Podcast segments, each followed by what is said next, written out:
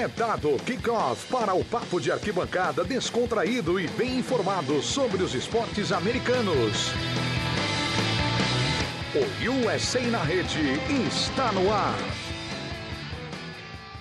Seja muito bem-vindo, fã do esporte norte-americano, fã da NFL, da MLB, da NHL, da NBA, a mais uma edição, edição 178 do podcast USA na rede o seu podcast de esportes americanos do Portal de Playoffs, o melhor podcast de esportes americanos do Brasil. E essa edição 178 é uma edição muito especial, é a edição em que a gente comenta é, as duas finais de conferência da NFL, a final da AFC, a final da NFC, os jogos que definiram os participantes do Super Bowl 54, Super Bowl 54 que acontece no dia 2 de fevereiro em Miami. E essa é uma edição tão especial que nós vamos fazer um negócio diferente aqui. A gente está gravando a primeira parte dessa edição 178 do podcast USA na Rede, logo depois da vitória do Kansas City Chiefs sobre o Tennessee Titans, que colocou o Kansas City Chiefs no Super Bowl.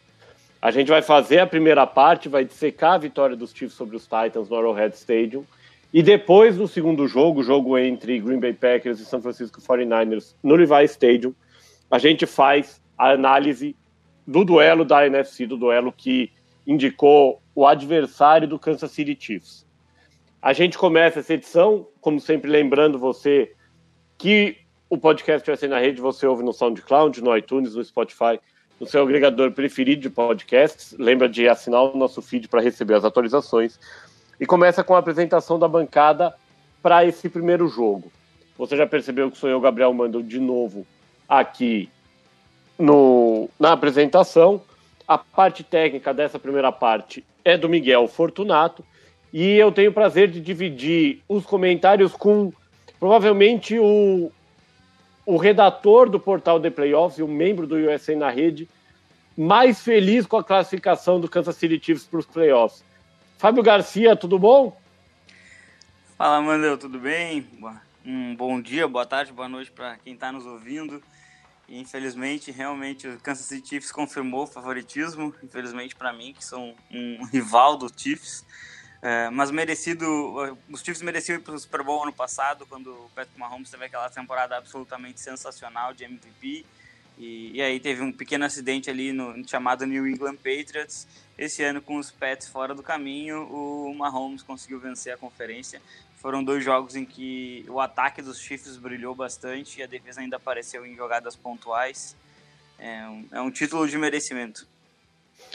Kansas City Chiefs que volta ao Super Bowl. É o terceiro Super Bowl da franquia, mas é o primeiro desde 1969, né? É, são 50 anos é, vagando pelo deserto da NFL sem voltar à Terra Prometida e os Chiefs agora têm a chance, podendo inclusive repetir o primeiro Super Bowl, foi exatamente contra o Green Bay Packers.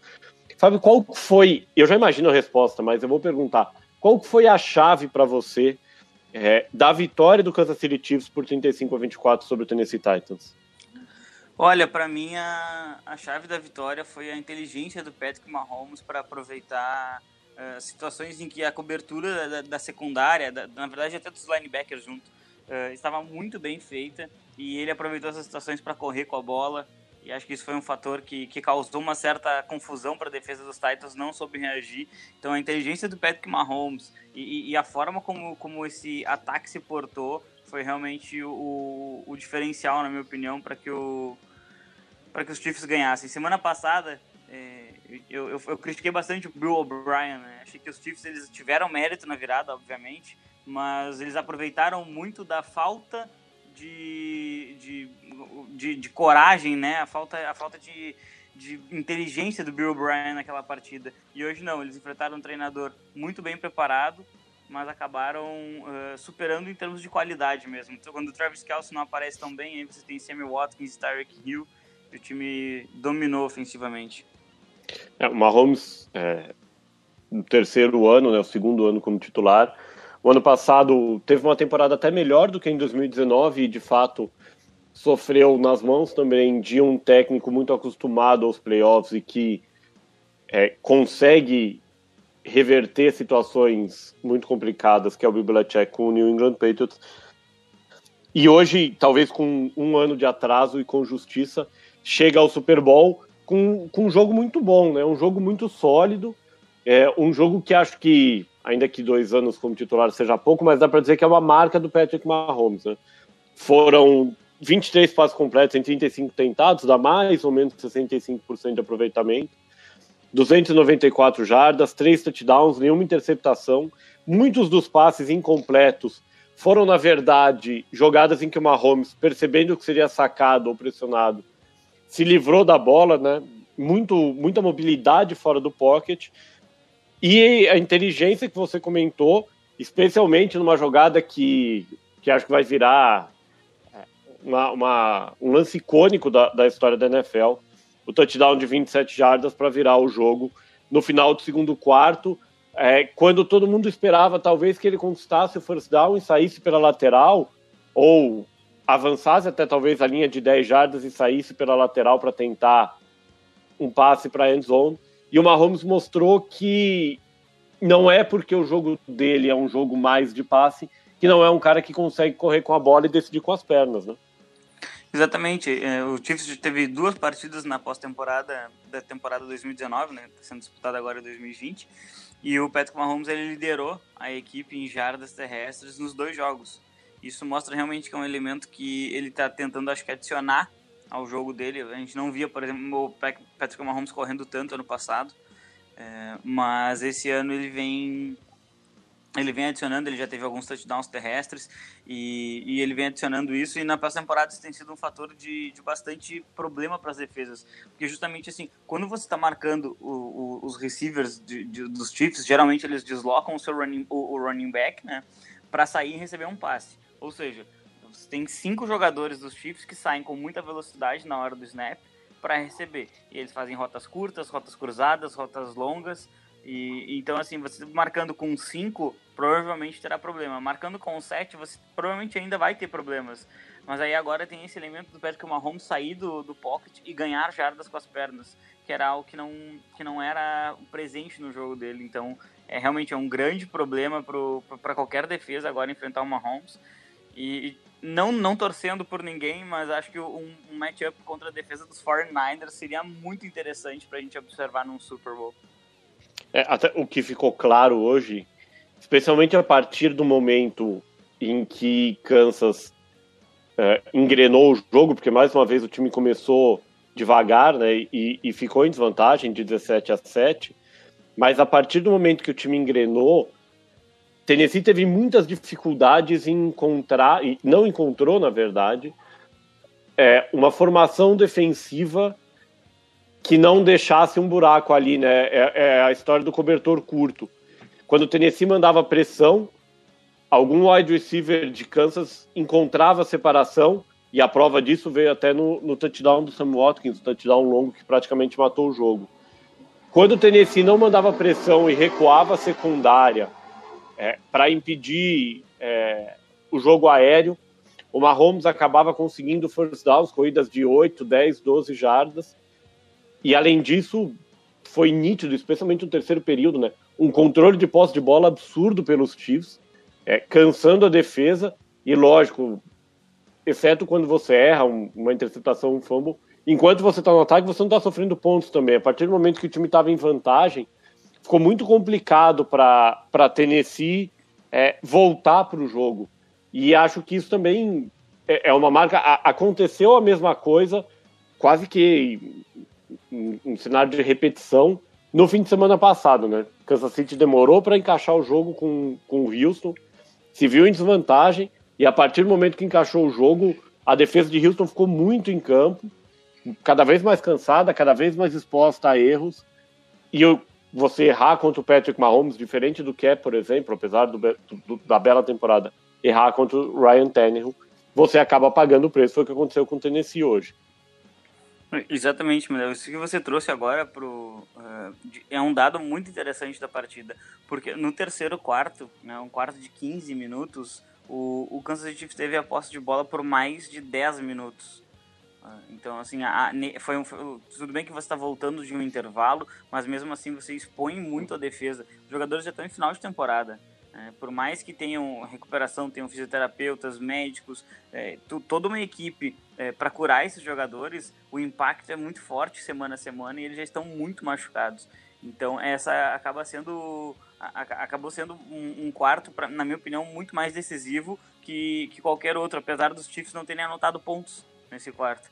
É, porque você acaba forçando muito a defesa adversária a cansar, cansar, cansar. E isso, isso causa justamente um TD do Samuel Watkins, se não me engano foram 60 jardas, porque ninguém mais consegue acompanhar a velocidade dos, do, dos jogadores de ataque dos Chiefs. Né? São, são, por características, são todos muito explosivos, até mesmo o Travis Kelsey, que é um jogador mais pesado, né? um Tyrene.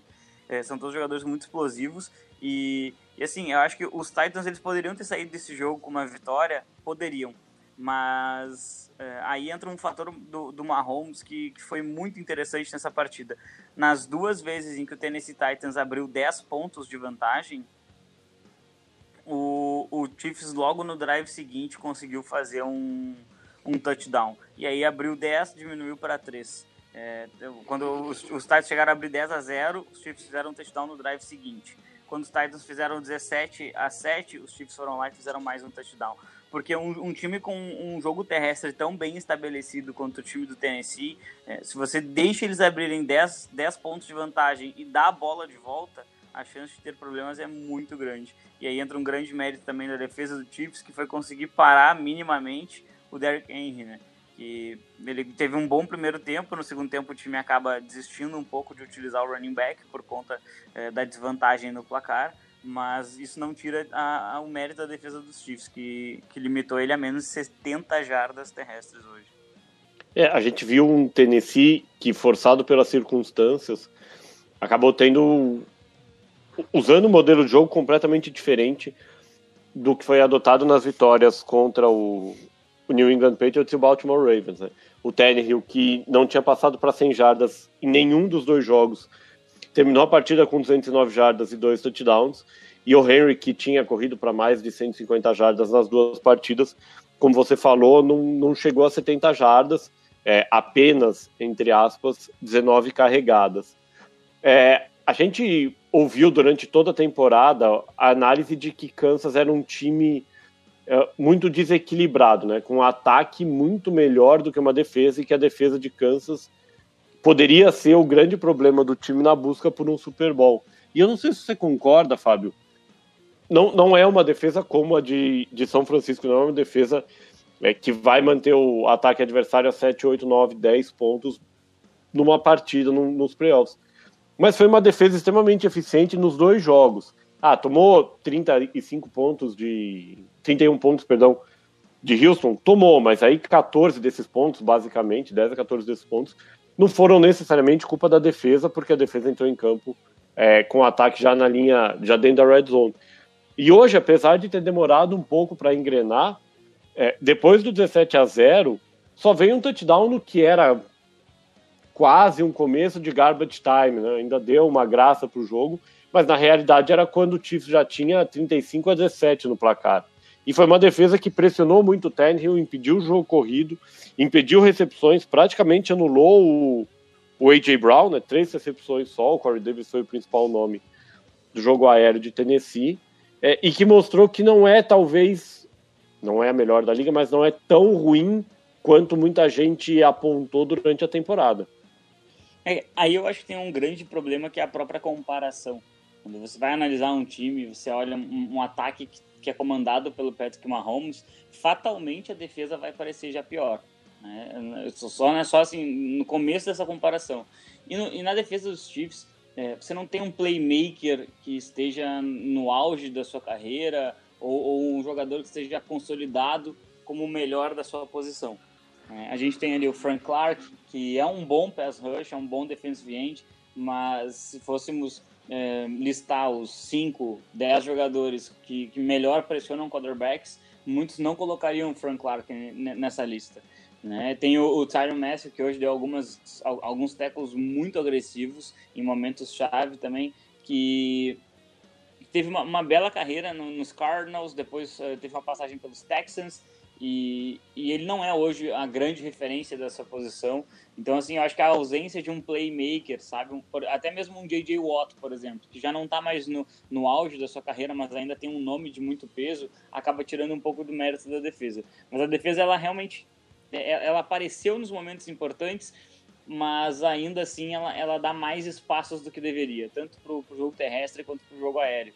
Eu, eu acho que os Chiefs, independente de um eventual título no Super Bowl, que é muito possível, é, eles precisam endereçar na, na posição de cornerback para a próxima temporada e de repente trazer um linebacker que seja um pouquinho mais uh, rápido nessa, nessa, uh, nessa leitura do jogo para reagir ao passe ou à corrida. Então, isso é bem importante para que essa defesa e esse time subam uh, no momento em que o time deve renovar com o Patrick Mahomes e o Cap deve ter sofrer um, um, um belo de um hit, né? Do outro lado, agora sem, sem fazer grandes projeções aqui, mas pensando no jogo do dia 2 de fevereiro, é, Kansas sofreu contra o Houston na semana passada e contra Tennessee hoje, um pouco menos, é, por demorar para acordar para o jogo, né? Por acordar quando já estava com uma desvantagem é, é, de duas posses de bola hoje e de três posses de bola no limite no domingo passado. O que, que Kansas pode fazer para evitar isso no Super Bowl? É, especialmente contra é, um time, no caso, se o São Francisco 49ers avançar, que tem uma defesa muito mais forte do que tanto a de Titans quanto a de Texas. Então, mano, é, aí é um grande problema que os Chiefs vão enfrentar, na minha opinião, porque o ataque dos Chiefs vai enfrentar fatalmente uma defesa melhor. Tá? É, por mais que eu ache a defesa dos Titans muito melhor do que as pessoas uh, acreditam a ela, a defesa dos Packers é melhor e a defesa dos 49ers é melhor que a dos Titans também. A dos Packers tem aquele grande problema de ceder jardas demais e só acordar na red zone. Mas é que quando acorda na red zone, ela é realmente muito boa. E a gente tem ali também os irmãos, né, os, os e o Preston Smith, que estão fazendo uma temporada simplesmente sensacional. Eu, eu sinceramente acredito que o Adarius Smith foi a melhor contratação de free agents da NFL na, na última off-season, de toda a NFL. E, e ele vem produzindo muita pressão, que é uma coisa que o, que o Patrick Mahomes não enfrentou hoje. Hoje, por, em várias situações de lançamento, ele estava com o pocket completamente limpo. É, mas respondendo sua pergunta, Mando, é, para começar o jogo, começar o jogo numa situação em que o time esteja mais acordado, como você utilizou o termo, é, eu acredito que os Chiefs poderiam tentar escolher começar com o Mahomes em campo sabe? Porque a, por mais que as defesas sejam melhores, o Patrick Mahomes é formidável como quarterback e ele pode sim conduzir uma campanha de abertura de Super Bowl para touchdown. E, e isso já, já, já, já coloca uma pressão natural no adversário. Por mais que o jogo seja de 60 minutos, os jogadores estejam acostumados, no Super Bowl tudo ganha uma proporção diferente. Então, para não ter que, de repente, buscar uma, uma situação de reverter um placar muito, muito adverso, de repente começar com o Patrick Mahomes seria uma estratégia interessante.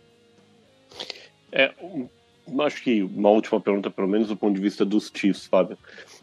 É, o quanto que, que a saída ao Super Bowl coroa, se é que precisava disso ainda, o trabalho excepcional e a carreira excepcional do Andy Reid, é, que, que foi a um Super Bowl com com Philadelphia Eagles, perdendo para o New England Patriots, mas que apesar de ter trazido de volta o Kansas City Chiefs, até mesmo na época do Alex Smith, ainda não tinha chegado de novo é, ao jogo que decide o Vince Lombardi Trophy com a franquia de Kansas City.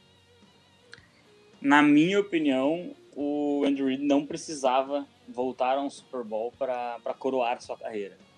É, honestamente, eu acho ele um dos melhores treinadores da, da história da liga. É, e, e, realmente ele faz um trabalho absolutamente sensacional no Kansas City. Desde que ele chegou nos Chiefs, os Chiefs são absolutamente donos da divisão, perderam pouquíssimos jogos para os rivais de divisão e, e, tem, e isso fatalmente te leva à pós-temporada várias vezes. Realmente vai ter uma temporada em que o Marcos Mariota vai conseguir lançar uma bola é defletada, ele mesmo recebe, anota, te dá e te elimina dentro de casa. Mas vai ter uma temporada em que as coisas vão acontecer como deveriam, que é esta, né? Os Chiefs chegaram ao Super Bowl com bastante merecimento, foi a campanha número 2 da, da AFC. E eu acho que essa questão do Andrew Reid é muito mais por uma, por uma necessidade que nós temos, nós, uh, pessoas que acompanham o esporte, de atrelar sucesso a resultado. É, hoje, é, muita gente faz piada, por exemplo, com o Atlanta Falcons, porque os Atlanta Falcons perderam o Super Bowl, mas talvez tenha sido a franquia que mais chegou perto de, de realmente bater o New England Patriots de uma forma absolutamente dominante. E, e acho que a história recente poderia ser muito diferente da NFL se o Atlanta Falcons tivesse confirmado aquele Super Bowl. Né? Mas acaba, acaba sendo. O Dan Quinn, próprio treinador do, do Atlanta Falcons, ele estava na corda bamba nessa temporada. Ou seja, há dois, três anos você está é, dominando um jogo contra o Bill Belichick e Tom Brady no auge e logo depois você pode estar tá perdendo seu emprego porque as coisas elas são vistas muito a partir do resultado. E o Andy Reid é isso, né? Ele é o treinador com mais vitórias na história da NFL sem conquista de Super Bowl. Então, é, talvez venha esse Super Bowl agora no dia 2 de fevereiro para coroar a carreira dele, apesar de eu achar que ele não precisa disso. Ele é um, ele é um vencedor. É, eu, eu concordo com você é, de que a gente, e quando eu falo a gente, engloba-se aí é, a mídia, engloba-se aí o torcedor, engloba-se aí até mesmo o dirigente é muito focado no resultado de curto prazo, né? Ainda que no futebol americano a gente, no esporte americano em geral, a gente tenha um entendimento melhor de rebuild, de você passar por um momento mais complicado para vencer no futuro, é, é, é evidente que é a pressão por resultados e a falta desses resultados, falta de um Super Bowl, por exemplo, que faz com que o Andy Reid não seja visto unanimemente como um dos grandes técnicos, para quem não acha que é de todos os tempos, pelo menos da geração. Ele é um dos melhores técnicos da geração, isso é evidente. É, não conquistou títulos, isso também é evidente. Para quem acha que o título é fundamental, de fato, é, temos pouquíssimos grandes técnicos, né? A gente pode dizer aí Sean Payton, Tony Dungy, o Bill Belichick, é, John a gente vai conseguir. É, o, o Harbaugh, o, a gente não vai conseguir fugir muito. É, Mike Tomlin, porque você está baseando em títulos. Você está querendo. A comparação simples é assim: quem é melhor, Andy Reid ou Mike McCarthy? Ah, e eu acho Mike McCarthy. E eu acho Mike McCarthy um técnico melhor do que muita gente acha. É, mas eu não acho que é uma comparação que seja justa se você vai basear só em títulos, né, de fato.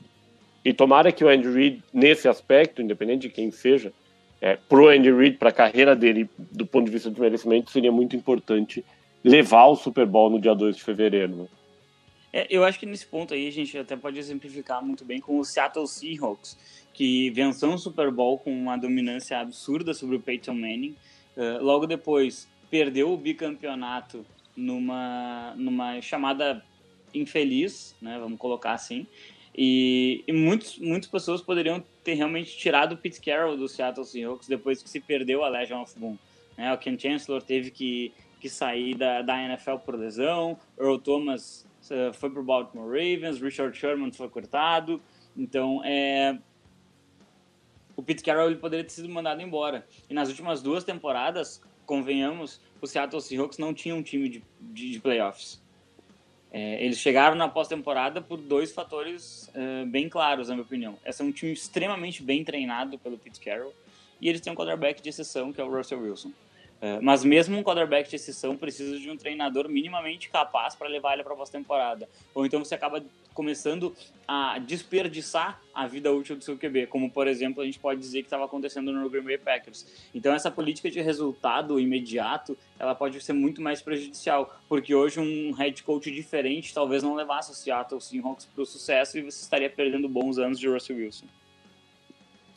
Para fechar essa primeira parte, Fábio, é, a gente, como, a gente, como eu já falei, a gente grava essa primeira parte antes do duelo entre Green Bay Packers e São Francisco 49ers. Então, certamente uma das perguntas que eu vou fazer, a gente não sabe nesse momento qual, ela é inútil, ela é insignificante para o restante, para a futurologia. Se o Super Bowl envolver Kansas City Chiefs e Green Bay Packers, quem é o favorito na sua opinião? Kansas City Chiefs. E se o jogo for contra o São Francisco 49ers? São Francisco 49ers. O então, time do São Francisco, para mim, é mais completo, é, baseado nisso. Por mais que o QB de exceção, uh, neste caso, fosse o Patrick Mahomes, né? no, no, caso de Green Bay Packers e, e, Patrick e o Kansas City Chiefs, são dois QBs de exceção. O Garoppolo, para mim, ainda não, não demonstrou ser um QB de exceção. Mas o time do San Francisco 49ers é muito completo, principalmente nos três níveis de defesa. E isso seria um desafio que eu acho que o Mahomes nunca teve na sua carreira. Bom, então a gente termina aqui essa primeira parte do podcast USA na Rede, agradecendo ao Fábio Garcia que teve o privilégio, é, representando aqui o seu amigo Matt Prudente, o Matt que é o único torcedor do Kansas City Chiefs no nosso grupo de repórteres, de jornalistas do The Playoffs. O Fábio teve o privilégio de honrar o Matt Prudente com a análise da vitória que depois de mais de 50 anos coloca o Kansas City Chiefs de volta no Super Bowl. Fábio, muito obrigado pela companhia, até a próxima. É isso, mano. Sempre um prazer estar aqui. Até a próxima. E vou deixar aqui um abraço com, com os parabéns ao meu querido Matt, que me provoca ao longo de toda a temporada com Kansas City Chiefs, mas com razão, né? Quem, quem mandou eu escolher o time não vitorioso da divisão, né? Um grande abraço. E a gente começa agora a segunda parte dessa edição especial, dessa edição 178 do podcast USA na Rede. Essa segunda parte que está sendo gravada logo depois do encerramento do NFC Championship Game, o NFC Championship Game que concretizou a ida do San Francisco 49ers ao Super Bowl 54 daqui duas semanas, dia 2 de fevereiro, em Miami. São Francisco com um primeiro tempo perfeito e com uma ótima atuação da defesa e do Raheem Mostert, 37 a 20 sobre o São Francisco, ou sobre o Green Bay Packers, perdão, fazendo levar Stadium explodir de alegria. São Francisco 49ers e Kansas City Chiefs será o Super Bowl 54, o jogo que decide o Vince Lombardi Trophy daqui duas semanas em Miami. Para comentar esse jogo, a gente tem a bancada lotada e eu vou começar pela nossa convidada, que está sorrindo, está tendo que se controlar para não comemorar mais do que pode neste horário. A Dani Kowalski, que é do esportismo e torcedora do São Francisco 49ers. Dani, é um prazer, seja bem-vinda. Obrigada, Rafa. É um prazer estar aqui. Bom dia, boa tarde, boa noite, galera. E o São Francisco tá de volta no Super Bowl. Eu tô aqui me controlando para não acordar minha família, meu pai e minha mãe que estão no quarto do lado, mas eu tô assim. Já tentei berrar, mas não deu. Tô quase enfiando a cabeça no travesseiro para poder soltar um grito, mas o Niners tá de volta no Super Bowl, galera. Do outro lado, do lado derrotado, ela que voltou dos Estados Unidos só para acompanhar a derrota do time dela no Brasil. Mia Mastrocolo, Mia, tudo bom? Bem, não tá, tô triste, obviamente, mas assim, foi muito mais do que esperado. A Flor na primeira temporada. E felizaça pela Dani, que é mais do que companheira de bancada, que é minha amiga, minha amiga pessoal antes da fama. Mas é, é muito bom estar sempre aqui de volta nessa bancada. Com a gente também um elemento quase neutro nessa discussão. Rafael Fraga. Fraga, tudo bom? Tudo, tudo bem, né? Um, um, um domingo sem muitas pretensões, né? Não quem eu queria ver no Super Bowl, mas tudo bem. Uh, pelo menos eu posso falar aqui que a, que a minha divisão é a melhor divisão da NFL. Eu começo, eu começo com a mesma pergunta que eu fiz pro, pro Fábio na primeira parte do debate, que foi sobre a vitória do Kansas City Chiefs sobre o, o, o Tennessee Titans. Qual foi a chave do triunfo de São Francisco hoje na visão de vocês? Foi a defesa ou foi o Raheem Mostert correndo com a bola? Ah, foi o Kyle Shanahan para mim. É, o game plan do Kyle Shanahan perfeito, para variar. É, conseguiu dar um nó no Patton durante o primeiro, primeiro tempo inteiro, né? Ah, e aquelas limitações dos Packers que a gente sabe, ofensivamente, muito previsível. Achei o LaFleur é muito conservador no início do jogo, ah, muito, muito conversão, tentando converter uma, tentando converter é, third downs com passes antes da, da, dos hash marks, né? Então achei muito conservador o LaFleur e, e o Shanahan montou um game plan para iniciar o jogo perfeito. Uh, mas que mais do que os, os, os, os, fatores individuais, os setores, foi, foi o game plan do Shanahan que fez a diferença. É, eu concordo, foi realmente um, um bom gameplay do, do Shanahan. Eu, não, eu confesso que eu não esperava ele usar tanto o jogo corrido, que foi o que botou o Niners na frente do placar, principalmente o Raheem Monster. Mas ainda assim é o, é o conjunto, né? Porque sem, se não fosse o trabalho da defesa em conseguir pressionar o Aaron Rodgers, conseguir forçar fumble e segurar para trás da, da linha, não, isso não teria, não teria acontecido. Então, é o trabalho em conjunto. O time está sempre com essa mentalidade, não é, não é um só, é todo mundo trabalhando. E eu acho que é isso que, que fez o Niners chegar onde está agora. Olha, olhar o tanto que essa defesa do Niners fez. Fumble aqui, fumble ali, não deixar o Aaron Rodgers retirar quando ele acha que ele tá, tem um pouco mais de tempo, perder a bola e etc. Então, assim, essa defesa judiou da gente na temporada e judiou da gente aqui. Não, não tem o que discordar sobre essa defesa. É uma defesa muito consistente e que judiou muito. Judiou um pouco menos por causa da volta do, do Bulag do Badkar ali. Mas mesmo assim, é uma defesa que pressionou muito o Aaron Rodgers, não deixou ele jogar. Ele tá demorando demais para soltar a bola. A gente já tinha falado disso em podcasts anteriores sobre o tempo que ele está demorando para soltar a bola e olhando numa defesa como essa do 49ers, não dá para você ficar ali segurando. Então, assim, não, não tenho que discutir, é uma defesa brutíssima e não tem como, né? Para mim aqui só resta as lágrimas. Vai, vai falar do bot fumble de novo ou, ou não?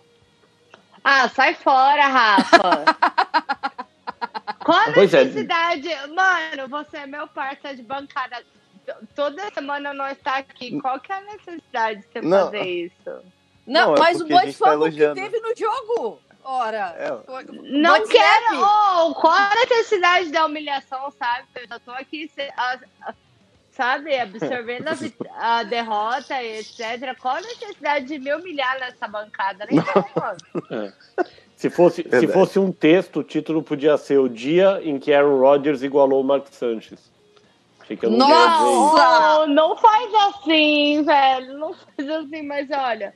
O snap foi horroroso, foi uma vergonha. E foi basicamente o fumble real é, bateu na bunda do cara, o Rodgers não conseguiu pegar, foi um horror. Os fumbles foram um desastre, gente. Eu, eu não tenho o que fazer para defender meu time, eu só posso chorar aqui no cantinho que nem eu tô fazendo. É, se a gente olhar no total, né, foram duas interceptações e, e três fumbles, é, dois fumbles recuperados e a última interceptação, é, no momento de desespero, de tudo ou nada, de fato ela não muda o resultado da partida, mas para mim reflete o, o, desespero de alguém que não se sentiu confortável, e alguém na verdade não é o Rodgers, né, o ataque Green Bay como um todo. Momento nenhum do jogo, após a primeira campanha ofensiva de São Francisco, Green Bay se sentiu confortável em campo, né? jogou o tempo todo na desvantagem, é, só na primeira campanha do segundo tempo e, e na campanha do último touchdown a gente fez isso a temporada inteira. O Rodgers não se sente confortável com esse ataque. Ele não confia realmente no Aaron, jo no, no, no Aaron Jones, não, no Devante Adams. Ele não confia realmente nesse ataque. A gente pode olhar o, os passos dele, etc. Você vê que falta confiança, que ele demora demais. Ele tá começando a explorar o Lazard agora. Foi o primeiro ano do Fleur. Tipo assim, tem um monte de, de coisas. Eu realmente. Ah, isso é papo de torcedor, não é. Eu realmente estou muito feliz com o que veio essa, essa primeira temporada do LaFleur. Eu achei que foi realmente muito mais do que o esperado. Só que o ataque que o Aaron Rodgers quer o anel para ele se aposentar não é esse. Ele precisa confiar nesse ataque. Ele não confia nesse ataque. Ele não confia nos recebedores deles, a molecada é muito nova, o Adams ainda dá umas vaciladas. Então, assim, ou o Packers vai nessa off e vai atrás de um recebedor de confiança, ou não vai rolar, mano. A gente vai, confiar, vai continuar nisso aí. E, e do é, outro... eu, eu, eu não quero eu não quero pisar na minha, né? Com todo respeito, eu sei como oh, é que é. Não tá me nesse... judia, não, por não, favor. Não, eu, eu, juro que não é de propósito. É, e eu tô sofrendo com você, oh, porque você sabe que eu... Lembra da gente gravando o podcast no começo do ano que eu não judiei de você? Eu sei, eu lembro. Eu... Não ah, seja malvado. Mas, mas, eu, mas eu tenho que falar o, é o, o que eu tenho, tenho falado aqui durante o ano e eu não, eu não estaria tão satisfeito como, como você, Mia, nesse momento. Porque o ano foi surpreendente por ser o primeiro ano do LaFleur, foi, mas tem sérios problemas em Green Bay que o tempo vai piorar, não melhorar. Porque a linha ofensiva. Mas todo mundo sabia que sempre que tinha problemas lá. Você ter pois é, mas a, todo a, o staff ofensiva... e ter chegado onde chegou no primeiro ano, caramba, velho. A nossa linha ofensiva eu bato aqui desde o ano passado. Você não pode ficar numa linha ofensiva esse tanto de tempo baseado em Bulag e Batkari. Quantas vezes pois eu é. já bati nessa tecla aqui durante o ano? Você não dá para ter uma OL ainda baseada nesses dois caras. Pois é, e é mais um ano com esses dois caras mais velhos. E, e tem um outro problema. O, o Aaron Rodgers não precisando de recebedores, de confiança, o que for, é, é uma desculpa. Demorando uma vida para soltar Demora demais, isso. Segura uma eternidade. Teve inúmeros lances hoje onde tinha jogador aberto e ele segurou a bola esperando outra pessoa, não, não sei, e, e, e, acabou vacilando. Teve passes que teve recebedor aberto e ele botou a bola errada. A conversão de dois pontos do Devante Adams foi um grande exemplo disso. Ah, então, assim, eu sou fã árduo do Aaron Rodgers, sempre fui. Para mim, é o, talvez um dos melhores, são o melhor quarterback que eu vi ao vivo jogar, né?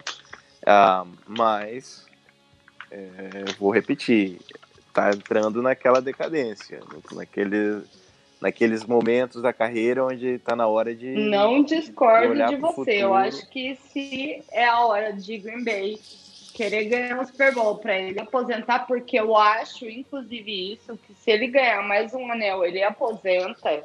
Tipo, eu acho muito isso. A hora é agora. Ou vocês dão um recebedor pro Rodgers confiar e meter a bola nele, que nem era o George Nelson, ou a gente não vai a lugar nenhum. E, e, e, teve outra. Se você analisar esse jogo, vai ter um ouvinte aí dos Fornelli que vai querer me matar, mas eu vou falar de novo o Devante Adams na bola longa contra o Richard Sherman tava lá o jogo inteiro. Era só uhum. confiar nessa sim. jogada e, eles não confiaram. Uh, eu gosto do Sherman, é um ótimo cornerback, sim, ele, ele apoia muito bem. Mas, mas faltou moral, né? Longa, é, era só ter confiado nesse, nesse mano a mano aí, que a jogada tava lá.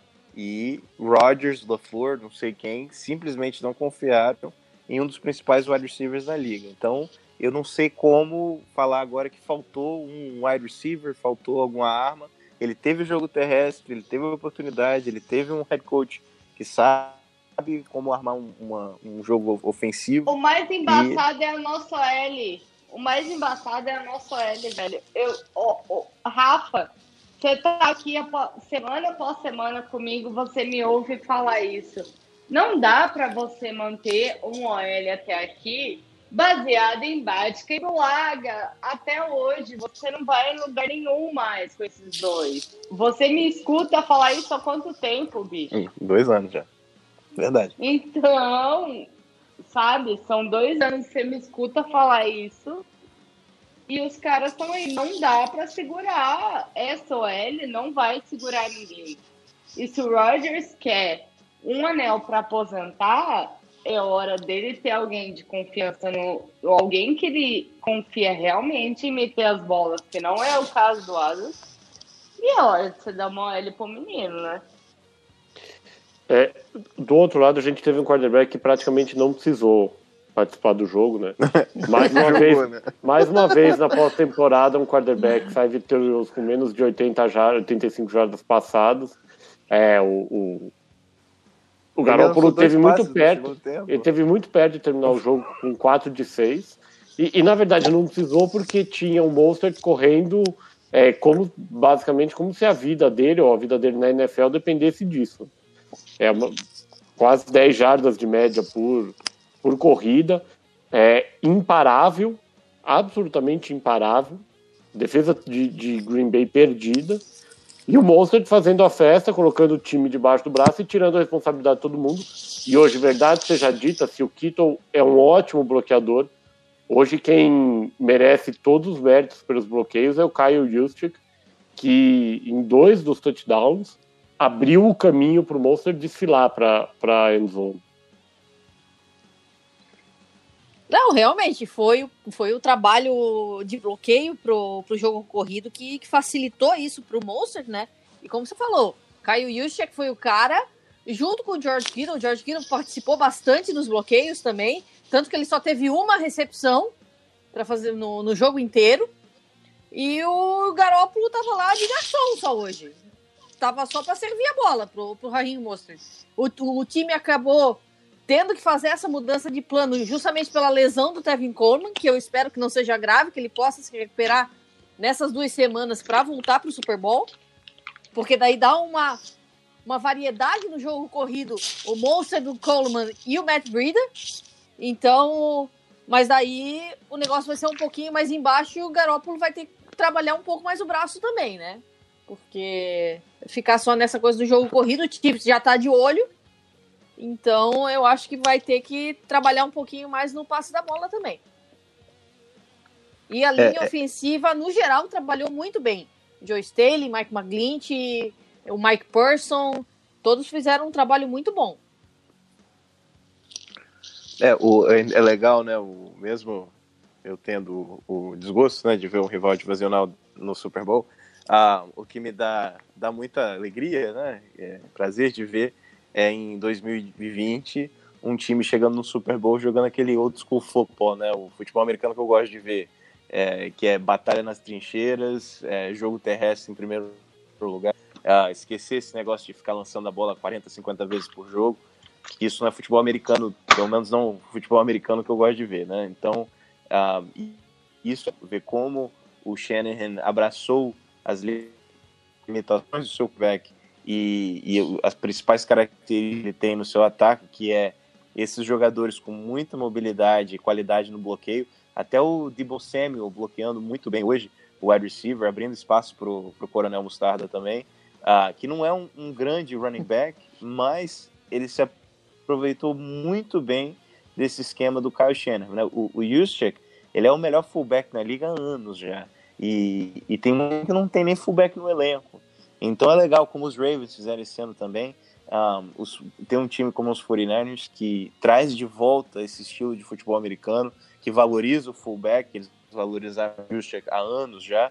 Um, e finalmente nessa temporada a gente está vendo o que que você pode fazer com jogadores como o Juszczyk e o Kittle um, e, e, e um, um, head coach que sabe usar um grupo de backs e sabe se aproveitar das limitações do adversário. Ele viu que os linebackers do, dos Packers não aguentavam é, acompanhar o jogo terrestre e, e, montou em cima desse esquema e desafiou o Patton a parar o jogo terrestre e o, e o Patton simplesmente não, não conseguiu. A única coisa que eu tiro de positivo dessa atuação do Mostarda é que ele não bateu o recorde do Ayrton, né? Ficou em segundo ali como o segundo jogador com mais jogos terrestres, mais jardas terrestres em um jogo só. Ah, mas foi uma atuação para ficar marcada para sempre né, na vida dele. E, e tá aí, eu, eu bato palma assim, para esse, esse staff dos 49ers, que não só com os olheiros, né, encontrando jogadores no draft para a linha ofensiva, mudaram, tiveram muitas contusões na linha ofensiva esse ano e continuaram com a linha ofensiva de alto nível. Isso é muito difícil de ter dentro da NFL. Um, e, e montar essa front seven brilhante aí que está ajudando a carregar o time a um Super Bowl. E vamos ver como é que vai ser esse, esse desafio aí entre Patrick Mahomes, Andy Reid e o Kyle Shanahan e seus grandes bloqueadores aí no Super Bowl. É, é a se destacar também, como a Dani lembrou, a atuação do Debo Samuel, né? É, duas corridas, dois passes recebidos, foi o único. É, ele e o Monster tiveram dois passes recebidos. É, mas sempre muito presente e ajudando muito nos bloqueios, né? inclusive no, é, nas melhores corridas do Monster, o Samuel estava presente. Uhum. Samuel que, que é um rookie também, né? E vai provavelmente ganhar muito espaço no ano que vem, especialmente se São Francisco não mantiver o, o Emmanuel Sanders. É, do outro lado, é, a, a, pergunta aqui é um pouco é um pouco tricky para vocês. E a ideia não é a gente fazer análise do Super Bowl, mas é difícil. É, hoje era o segundo jogo de playoffs da carreira do Garópolo e por conta da necessidade que não existiu, ele praticamente não passou a bola. Vocês acham que isso pode pesar no Super Bowl? É, essa, entre aspas, inexperiência no maior jogo da carreira do Garópolo? É, bom, também vai ser o primeiro Super Bowl do Mahomes, né? Então. É, comparação... mas o Mahomes vem de cinco jogos, de quatro jogos de playoffs, né? Três, aliás, esse vai ser o quarto. Aliás, quatro, o Super Bowl é o quinto, exatamente. É, em tendência de, de, imposição do quarterback, eu, eu, eu, não vejo muita diferença entre os dois, não, com todo respeito. É diferença de qualidade, né? Você tem um principal quarterback da liga e um, um quarterback que é um, um game manager, né? Uh, eu acho que o Shanahan tá um pouquinho com medo do Garoppolo entregar o jogo, né? Uh, que ele tem esses erros de leituras ali, mas a defesa dos Chiefs é a defesa ideal para você poder abrir um pouquinho o jogo mais pro, pro Garoppolo, né? Se eles ficarem só correndo a bola, uh, vai, vai, facilitar também o game plan do, do Spagnuolo. É, eu concordo com o Rafael. O, realmente o Shanahan vai, vai trabalhar muito essa parte do, do gerenciamento do jogo. A gente sabe que o, o Garópolo, ao contrário do, Pat, do Patrick Mahomes, não é aquele quarterback que lança tão profundo.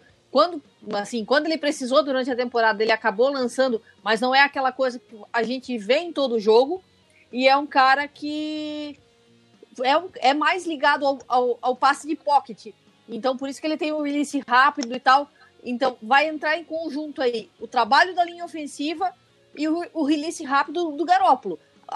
eu acredito que o, Kyle Shanahan vai mesclar um pouco, vai aproveitar que uma das fraquezas da defesa do Chiefs é contra a corrida, apesar de eles terem conseguido parar o Derrick Henry nessa, nessa partida, o que é um grande feito, mas ainda assim eu acredito que ele vai conseguir explorar isso um pouco melhor para e mais, mais trabalhar um pouco mais equilibrado ao contrário do que foi esse jogo contra o Packers.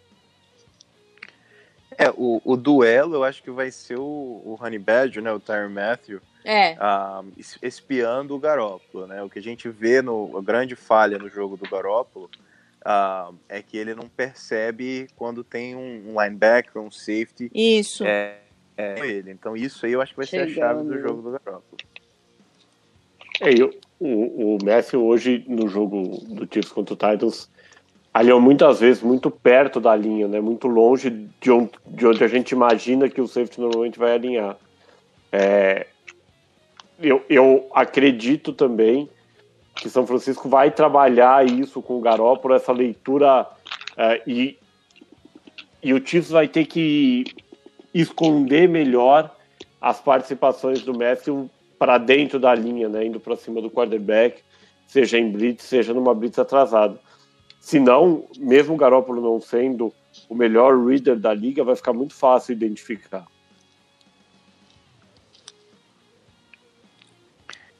É, eu vou, eu vou ecoar a minha péssima do Super Bowl passado, um, que eu errei completamente. Um, uh, eu espero um jogo de muitos pontos, né? Uh, eu acho que o, o, a defesa dos Chiefs não vai conseguir segurar o jogo terrestre dos 49ers. E eu acho que a secundária dos 49ers não vai conseguir segurar o Patrick Mahomes. Então, eu estou na expectativa de um shootout, como eu também estava no ano passado, e acabou que foi um jogo de pouquíssimos pontos, né? Ah, então, pode, vamos ver. Vamos ver se esse ano, pelo menos, a gente tem um Super Bowl eletrizante, né? Divertido. Ah, porque no ano passado foi uma, uma puta decepção. E o resultado também não foi o que eu queria. É, e, e, a gente vai, vai ver dois times da costa oeste jogando em Miami, né? Então, não há. É, não, Kansas City não é da costa oeste, não. É, não é da costa oeste, mas não é, não é igual você ter uh, Los Angeles e É o England centro. jogando. É. É, é. Ele é do centro, então vai, pode atrair uma, uma torcida um pouco A- a- polarizar, né? Polarizar É, um, é. um pouco o país, né? Deixa Costa Oeste, mas aí aproveita, pega o pessoal que torce para para Seattle, Rams e Cardinals, vai- já vai já vai puxar provavelmente para esse lado, né? é, e- É, são dois times de divisões oeste, né? Isso, isso, Isso. isso, é- isso é legal. É. E, e não deixa de ser também um, um duelo, um duelo direto até, é, de dois caras que foram cogitados para os cargos em aberto na liga de manager e foram ignorados, né? O Robert Saleh e o Bieniemy. Uhum. Verdade. É, e os dois atuando diretamente, né? Então, se a gente tiver um jogo de poucos pontos, é vantagem do Salé. Se a gente tiver um jogo de muitos pontos, de repente vantagem do BNM. E um outro detalhe, o Kyle Shanahan é, é, tornando-se o, o primeiro filho de um cara que jogou o Super Bowl, ou que foi técnico no Super Bowl, a também chegar ao Super Bowl, né? Na dinastia da família. Essa eu não sabia. Ó, uma boa. Pois é. Não, bom. Ah, não, como head coach. É, né? como head coach, como head coach. Ah, tá. É, É, e- é legal. Eu, eu, eu não, eu não, não para não querer ser muito anti-49ers hoje, mas é, é, é legal o Andy Reid voltando a esse palco. Ele é um cara que trouxe muito para NFL, é, que, que ajudou a evoluir o jogo, que tem muito, muita influência na liga, muitos head coaches que saíram, que saíram da árvore dele. Nunca conseguiu vencer um, um Super Bowl como head coach. Então seria legal ter essa consagração aí de um dos principais, das principais figuras da NFL, ah, de- desde que eu acompanho a NFL, é claro. Ah, e, e- esse duelo mais uma vez foi no ano passado, o duelo de um cara que está na NFL há muito tempo, que tem história, tem, tem aquele, aquele nome, né? E o novo ofensiva, o cara jovem, essa nova nova geração de head coaches da NFL. O, o é interessante ainda é que o cara, o, o veterano, traz um jogo mais do estilo, né? Esse meio air raid aí, mais- aberto. E o novato traz o estilo da NFL da década de 70, né, que é ground and pound, né? Que, de correr muito. Um duelo muito interessante, mais uma vez. Vamos, vamos ficar de olho aí como é que vai ser esse Super Bowl. Pelo menos história não vai faltar. antes de pedir os palpites de vocês, é, já saíram as primeiras projeções de Las Vegas. É, o Kansas City Chiefs é favorito por um ponto e meio e a projeção é, das casas de apostas, é, apesar do que o Rafa falou de um expectativa de um jogo de muitos pontos, é de que o placar somado fique abaixo de 52 pontos e meio. Então, se você quiser ganhar dinheiro apostando entre aspas nas zebras em Las Vegas, aposte não São Francisco 49ers ganhando um jogo com placar somado de 53 pontos ou mais. E para fechar essa edição 178 do podcast USA na rede, chegou a hora do palpite, o último palpite talvez da temporada, já que a gente talvez não tenha programa na próxima semana, pelo menos esse programa de análise da rodada, porque ninguém merece analisar o Pro Bowl. Pô, E eu começo. um jogão desse? Jogão, Pro Eu Bowl. adoro Pro Bowl, sou muito contra isso. O Pro Bowl é divertidíssimo, acho um absurdo. Eu acho também divertidíssimo. acho. Eu- Mas Eu não é futebol fazer- americano. É Para, queimada. é divertido, você que é chato, mano. É, a gente pode analisar os skills, né? Aquelas competições. É, o skill- fora o do skills, jogo, né? é, é legal. interceptado até no Pro Bowl, era muito legal. É, é a Olimpíada de quarta série, Olimpíada de pré-escola. Ai, como você é mal-humorado, mano. Muito. Ainda mais Ele porque o meu time. Redskins, né? É, pois é. Pois é. É, Não consigo nem lembrar a última vez que meu time chegou no Super Bowl. É. Mas enfim, começando pela Dani, pela nossa convidada, que é a única pessoa que vai sofrer efetivamente pelo seu time no Super Bowl. Dani, você acha que São Francisco leva ou você acha que, que Kansas é, fica com Vince Lombardi? Não, eu tenho confiança de que o Niners leva sexto anel. Vai, não vai ser um jogo fácil, isso eu tenho convicção, porque como eu falei, o Patrick Mahomes tem um braço muito forte, mas tem jogadores para receber esses passes longos que ele tem, como o Tyreek Hill, Sammy Watkins, Tem o Travis Kelsey, que é um Tyrande que trabalha muito bem, principalmente pelo meio. Damian Williams também trabalhou muito bem nas corridas, mas eu quero acreditar que o Shanahan vai conseguir explorar as, as, as fraquezas da defesa, como a contra-corrida, como eu falei, mas o pass rush também deles tá vindo bem com o Chris Jones e agora o Terrell Suggs. Aliás, Terrell Suggs é, é o sortudo do, da temporada, né? Saiu do Arizona Cardinals para acabar indo pro Super Bowl pelo, pelo Chiefs. Acho que foi a melhor dispensa que ele podia ter da vida. E, e claro, como você falou, o Tyron Matthew, né? O Tyron Matthew, que é um cara que ele atua como safety, mas muitas vezes ele, ele consegue sair da secundária, ficar no segundo nível da, da linha e atuar meio que como um linebacker, que ele, fez, que ele fez alguma coisa assim hoje. Então, eu acho que esse pass rush e o Tyron Matthew são o que mais me, me preocupa no, na defesa do Chiefs em jogo aéreo. Mas eu acredito no, no sucesso do meu time. De, acre, espero que o Tevin Coleman volte para jogar. Espero que essas duas semanas deem tempo para ele se, se recuperar do ombro, para poder ter um jogo corrido mais diversificado. E, o, como o pessoal falou, o Garoppolo tem aquele problema de algumas leituras, não segurar muito, é, segurar muito a bola nas ocasiões em que ele deveria jogar fora. E eu espero que ele trabalhe melhor isso também. Mas eu acredito na vitória do Niner sempre e o sexto anel para coroar essa temporada. Minha Mastrocolo, sua opinião, minha, da 49ers da Chiefs. Olha, é, um momento muito complicado para mim opinar. Tô pistola Fernandes, assim.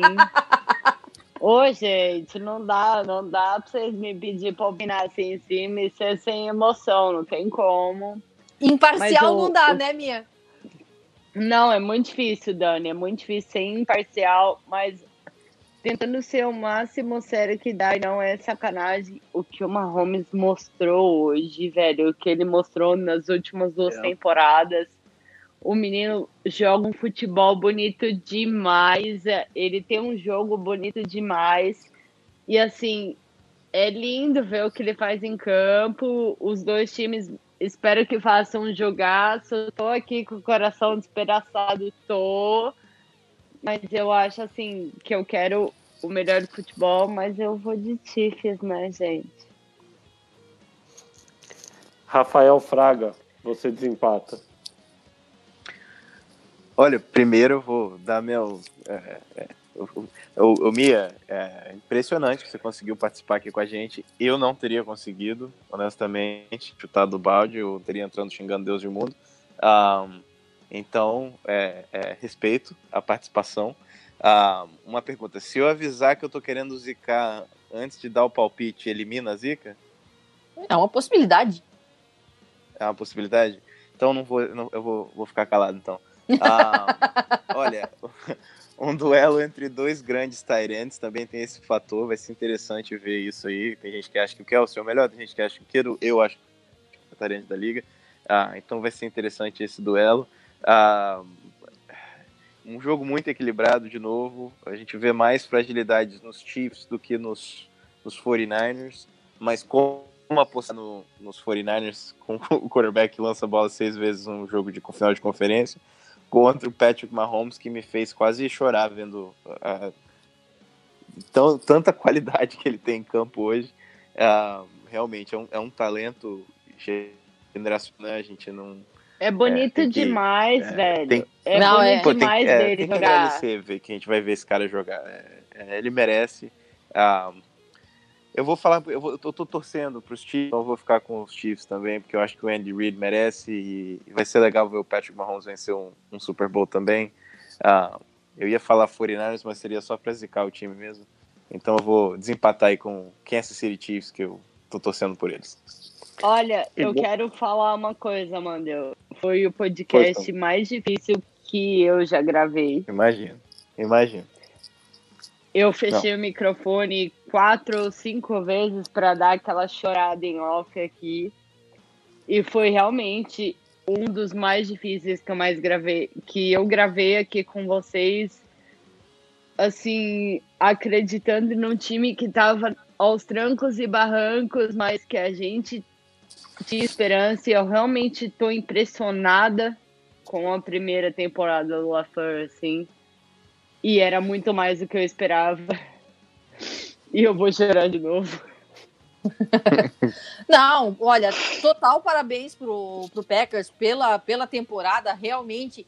É, foi, foi muito uma, mais do que eu achei, foi uma- Dani. foi uma temporada de superação, porque tava vindo daquela draga que era com o Mike McCarthy, que já ficou. Foi dois anos seguidos sem playoff também, né, Mio? Foi mais. Não, foram dois anos Foi seguidos. só um, É, dois? Dão dois anos. dois anos, dois né? Anos, dois anos fora dos playoffs.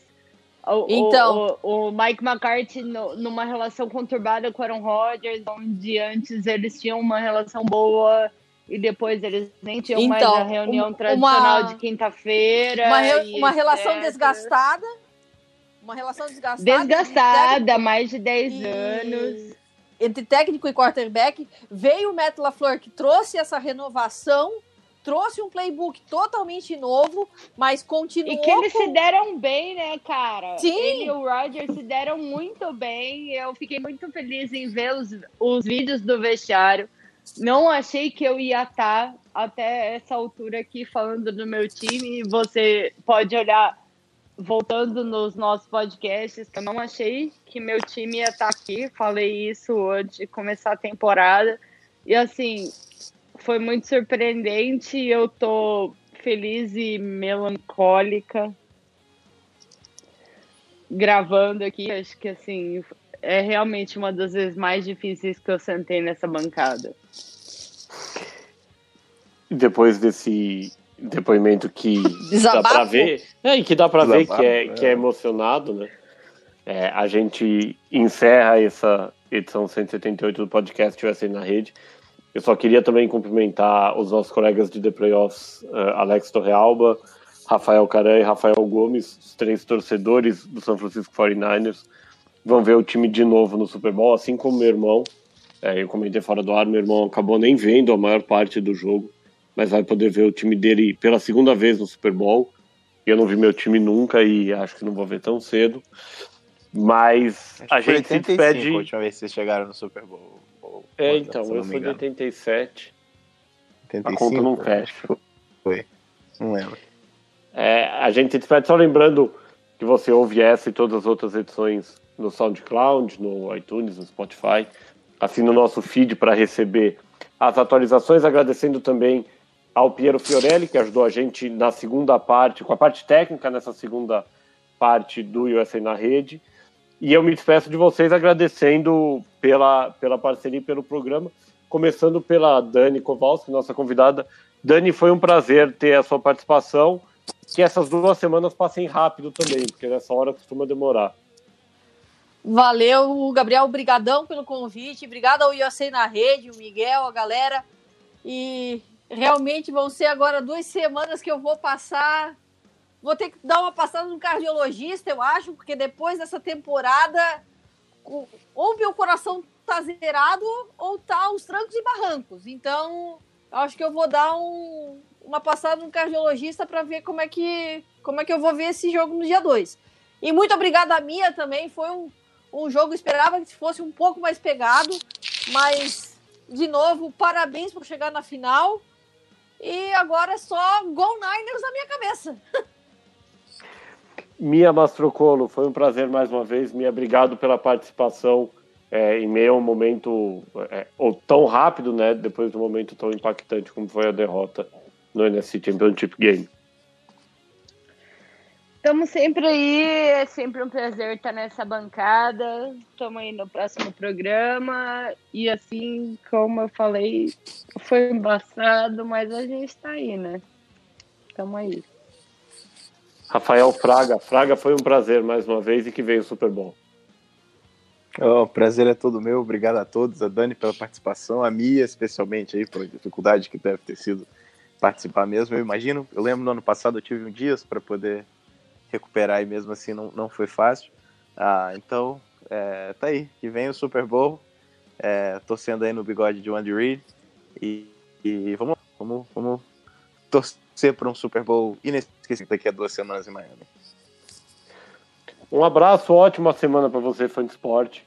E a gente volta com mais edições do USA na rede nos próximos dias. Fui!